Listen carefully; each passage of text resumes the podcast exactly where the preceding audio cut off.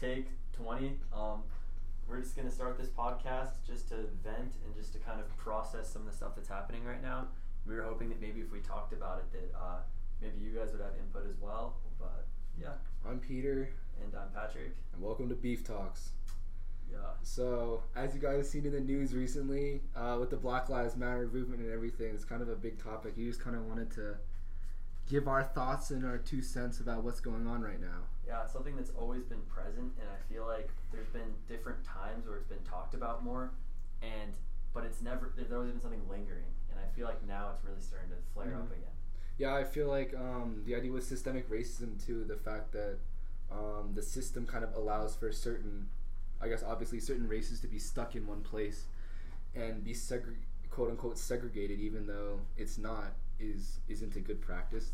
Yeah. Okay, wait. Just to start off as a baseline, there's a problem. Like everyone needs to admit Oh, that. yeah. Start on the base level. There's a problem with the system. I mean, you look at this and it's like, you know, people don't trust their police force. They're scared of them, and that's not all right. I, w- I was reading a book called um, America's, oh, what is it called? America's, something about America's sin. I'll, I'll get you that title later. And it's ta- it was it was this one meaningful quote. It was this guy who who grew up in the ghetto named Jim Wallis, and he grew up in like some town town in Chicago, like impoverished town in Chicago, and he's white. And he went to his friend a black friend's house, and his mom was saying how if you ever get lost in the streets of Chicago, that you hide and you have to find your way back because you can't trust the police. But Jim Wallis, the author who's white, his mom was telling him that you, if you're lost, find the police officer because you can always trust them. And I think that's, that's such a different divide. They're in the same they're in the same impoverished community, and yet one community of people is saying don't trust the police, and the other community is saying they do trust the police. Yeah, and I think that like after the civil rights movement, I feel like a lot of people just kind of stopped. They just you know like didn't attach themselves to the situation, and now all these stories are coming up from a while ago or from recently, and it's just crazy stuff that you hear about. I mean, and it, it seems like the 1960s and everything with Martin Luther King that once all that kind of quote unquote died down in a way, people didn't actually accept it. They just kind of went along with it because that's what they thought would happen. They didn't try to like actually improve and fix on it. yeah, and granted, we both um, grew up in Colorado, so I'm not sure how everything is in different states. I think that there's a lot more racial tension, obviously, in the South, but like from state to state, I do think that it changes a lot, and I think that we're pretty lucky. We're sheltered, you know, in Mhm. Colorado. I think that too. Also, since we grew up in not as lower, lower economic line too, that makes a big difference too. Yeah. with dealing with racism. I think I, I'm Asian too. Patrick's white. That's also kind of a different thing you have to deal with. Mm-hmm. Well, yeah, that means I don't really have a say in anything, but I'm just giving my opinion. I. I mean, I mean, along with that is um, white privilege too, which is kind of a big thing you have to deal with.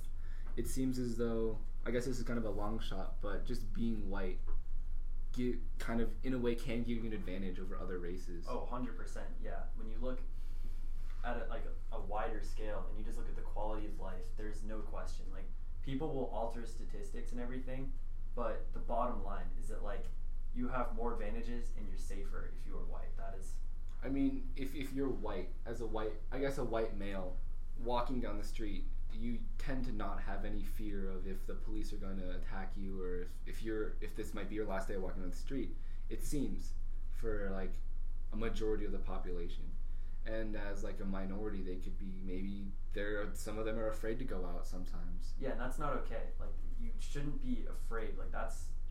There's a huge, I don't know, discrepancy there. Like, I just. the thing is you gotta have to get racism at like the point you can't just accept racism as it is. There actually has to be some changing involved. Everyone has to be able to accept and acknowledge and work to yeah. fix it. And one of my least favorite arguments that you know people bring up and everything, and this is kind of a little bit going back more to the police force, but also just you know racism in general, is people say that it's you know just bad apples, and that you can't change it, but it's not bad apples. Like when you look at it, the system enables it, and again that's like going with uh, systemic racism. It's like a problem in the roots of the tree, not the apples Yeah. themselves. So I think that you have to start at the roots and um, there's a- you've already seen stuff with certain police forces like thinking of modifying their systems. yeah yeah i thought that's good right now too the trying to fix their systems um, to make it more efficient in a way and work better with um, how to actually allow for a less racist society. Yeah, yeah. Like I think that like it was kind of um, when you heard the term at first, like you, um, well, one way of understanding it, at least for me, was um, the system enables it. It doesn't like there. It's not like the system itself is uh, necessarily in bad nature. Like there's good cops who follow the system, and maybe it wasn't intended for certain things, but it enables it. And if it enables it, and people don't change it, that's the same thing as being, you know, Mhm. as like supporting something that's racist. Yeah, I understand that. Not just being like a bystander almost, and that's kind of what the system is now. So I think that reforming everything, and you know, that doesn't mean scrapping the police force and making everything unsafe. It just means like redoing the structure and um, yeah, and one also um, Barack Obama made a post pretty recently, which I think was uh, very informative, and he's been making a lot of great uh, posts recently about everything. But it was talking about how the main ways that we you know can conquer a lot of this stuff is by voting. Like at the end of the day, we can protest, and protest is good, but if we really want to get things done, it's a combination of protesting and then voting because we need to vote people who are at the top who are going to actually make a difference. That's definitely you can't just sit back and ask for like, hey, I don't want, I don't like, I you can't sit back and say, let's fix this problem and then just not do anything about it. So you have to be able to be active in politics and in protesting too. Yeah, find the people who are, you know, at the top, find the people who aren't doing anything, find the bystanders, and put pressure on them.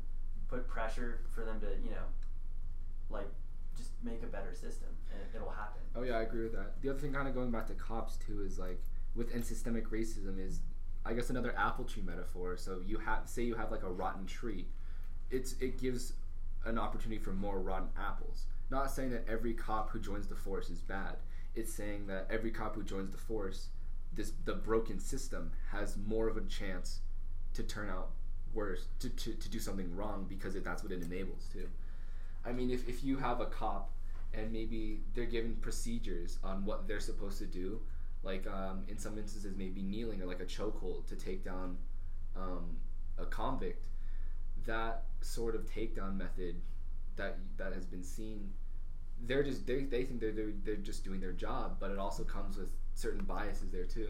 Yeah, it's, it's a really tough issue, and there's some gray areas because I um there's this one story, and I don't know if you saw this on the news. It was uh, pretty big, where there was a guy. I forget what crime he committed, but he definitely did something, and then he assaulted an officer and then ran away, and then I'm pretty sure he got shot after that. And there's like a there's a couple cases where it's gray area because it's like it's you know there's like stuff on both ends where like if you assault somebody then it's like you're obviously in the wrong, but like maybe he was I don't know was brought in for something that like wasn't justified. Like there's there's a couple gray areas, but I think that again by solving the gray areas, like there's always going to be those. But if we can you know amend the system, I think that'll help. I also saw this one post on Instagram I've seen it was kind of in the whole like the beginning of the George Floyd stuff. I'm not sure. I haven't fact checked or anything, but it was talking about how much um, training requirement is required for police officers in different countries. I think I saw that as well. And I saw that different countries like Germany and France, everyone had like years of year and years of experience to be on the force, while in the United States it's like under a year at least to, Yes. like, to just get into the force. It's lower than it, every other country, and then it showed like gun violence and, and whatever, and like all that stuff was like, you know, maybe not proportional, but like it was, you know, shown in the statistics basically that we have less less restrictions, less training, and higher death rates of like pol- with police officers. Oh yeah, so I think that in a way we have to train them more. Yeah, also, um, I'm just kind of curious. Do you ever did you ever know what happened with like they tried to do some stuff with like body cameras, but I know that like a lot of them were like turning them off. or Yeah, something, yeah. Right. So it became like I don't know if they could enforce that heavier. Like Mhm. maybe have like body cameras, maybe even have like a backup or something. And like if your body camera is turned off, you are not allowed to do anything. Oh. and if you are, then you're convicted. That's smart. Yeah, I like, mean, have like body cameras, and the second it turns off, you're at a legal. Um, you you go from an officer to a citizen. Yeah. If you're, you know, have it be strict. And I think the other thing is dash cameras are always on, which is such a big thing too. I mean, we found out things that officers have been doing just because their dash cam is on. Yeah. And I think the other thing that's good that's coming out of social media too is how many people are there to, to show it. So there are more more people are being held accountable for it. In, in the case in the case of George Floyd too, how many bystanders there were who just had videos of that. I think that that's important too. That Yeah. these that those officers are being held accountable. And But one I- thing that's um very interesting that's kind of polarizing about social media right now is the fact that it's very um oversaturated. Like I'm not saying that uh it's that like it's necessarily a bad thing, but I think that it's polarizing. Like it divides people because I agree. I think that a lot of people, you know, like some people like spam a lot of information, some of it being quality, some of it maybe not. And I think that all of that just, you know, like rush of information is kind of like I think um diluting some of the more important things. So like I think that um I don't know, one thing that maybe would help is like only post something like if you if it's like really important. You know, like if you think like it'll actually help. I agree with that. I, I think like with um all the change for Breonna Taylor, all the petitions and everything being forced out. Apparently, I saw that they're reopening her case, which is an- amazing. Yeah, that's a case glad. where it works. That's that is the good thing. That's where people saw something that was important that had to be done. They made a statement and it worked. That's good. But I feel like other people are kind of just posting very general things. Like they're you know they'll post like some random general list of things, and I feel like that's not really helping as much because like you're not giving a plan of action and not like if you give people something to do like sign this petition it'll take you a minute and it'll help this person from you know being in jail or something you know who's like wrongfully accused that's something that's good you know? And I, I, under- I agree with that, but the other thing you have to see is understanding and education can turn into action, but which is good. Mhm. But the other thing is, as a teenager, as a teenager, can you really say that when you click on someone's really like three slide full paragraph thing, can you say that you're really going to read that? I Yeah. mean, as a, as a teenager, are you really going to take your time time out of your day to read it?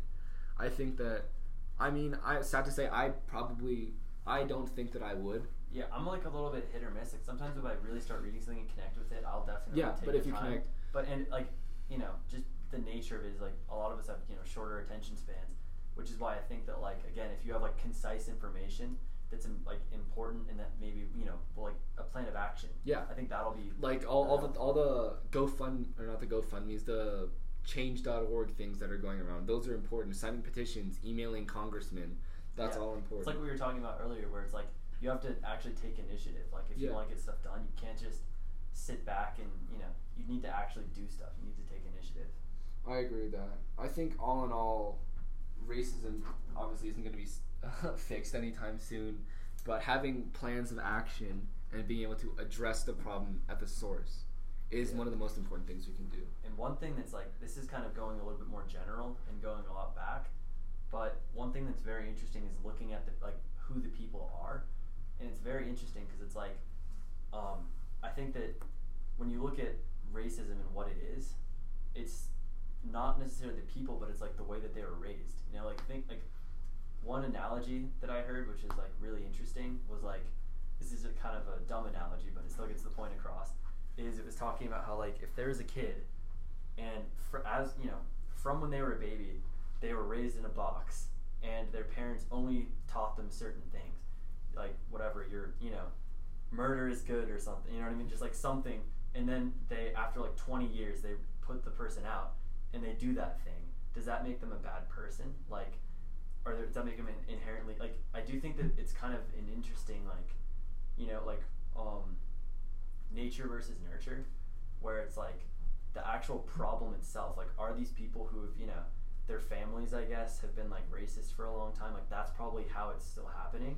Like, maybe that could be a way to attack the problem is looking at the actual people who are doing these things. Like, are they? Are you able to reach to these people? Because it's kind of the same thing where they've probably their whole lives have been taught like racist ideals, and like, so you know, I think it's kind of a hard thing to be able to like appeal to the you know polar opposite side. Yeah, I think But- that that's an important thing too. Because if a kid has grown up his whole life, and his parents are saying, "Oh, black people are bad," they're black people are bad and things, and he grows up that's all he's hearing. He doesn't have a chance to come up with any of his own ideas for himself if that's like the only exposure he has to it. Yeah. If you grow up somewhere where there's no exposure to any minorities or like less of, if you're in a small a smaller town or even even a big city and you don't see as many minorities and all you're hearing is that minorities are bad, how are you going to come up with your own kind of idea? Yeah, and also like those people, like if the if the like the system keeps repeating itself in this like you know vicious cycle. Like how is this you know entire problem gonna be solved? Yeah. And I've like thought about this, and I was like, it's kind of tough because with parenting, it's that's like a you know pretty tough issue. Like you can't just be like, you're you know, we're taking your kid away. Like and also like, it's you can't really know that. Like it's hard to tell to be able, unless you're like in, really intrusive. Like you know, it's hard to know which families are. Yeah, I agree. Um, I just want to wrap this one up here. Thank you, thank you guys for listening. Um, come back for part two. And the, the the book by Jim Wallis is called America's Original Sin. I recommend it for all of you. It gives you a different kind of view on racism. Thank you. Yeah, thank you.